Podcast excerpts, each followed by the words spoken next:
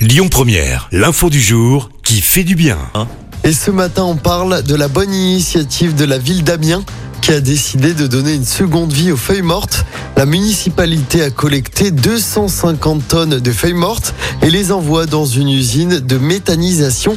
Le but est bien les transformer en biogaz pour ensuite en faire de l'électricité qui alimente les foyers de la région. Une bonne idée en pleine période de sobriété énergétique.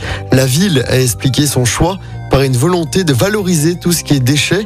La municipalité avait déjà fait le choix de transformer ces autres déchets organiques en électricité.